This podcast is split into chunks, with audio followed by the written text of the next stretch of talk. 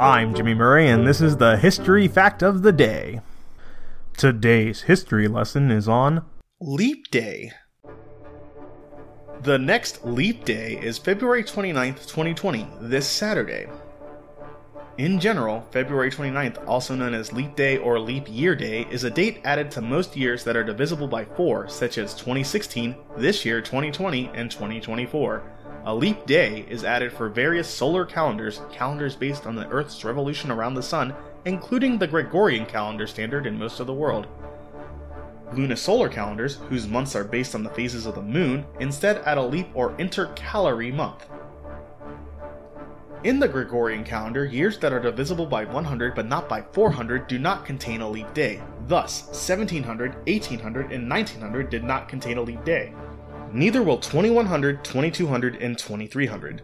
Conversely, 1600 and 2000 did, and 2400 will. Years containing a leap day are called leap years, like this year. Years not containing a leap day are called common years, unless you're in Britain, in which case they're called filthy casual years. February 29th is the 60th day of the Gregorian calendar in such a year with 306 days remaining until the end of the year. In the Chinese calendar, this day will only occur in years of the monkey, dragon, and rat, which is based on Chinese astrology.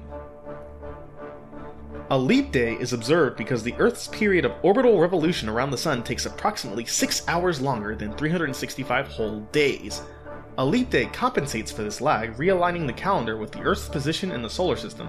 Otherwise, seasons would occur later than intended in the calendar year. The Julian calendar used in Christendom until the 16th century added a leap day every four years. But this rule adds too many days, roughly three every 400 years, making the equinoxes and solstices shift gradually to earlier dates. The equinoxes and solstices are how we mark seasons.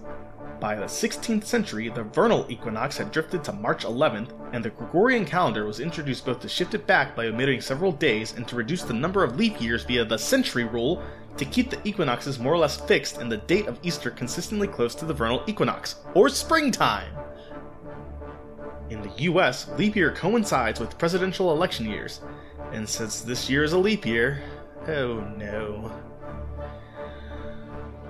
Leap days can present a particular problem in computing known as the leap year bug when February 29th is not handled correctly in logic that accepts or manipulates dates. But we got through Y2K, that's when everybody thought computers would reset to 1900 instead of 2000, and some people thought that ATMs would spew out money, and one of those people may or may not have been, but definitely was my mom. Anyway, in some cities, they celebrate Leap Day with a jump rope competition, so contact your local officials to find out how you can jump to your heart's content on Saturday.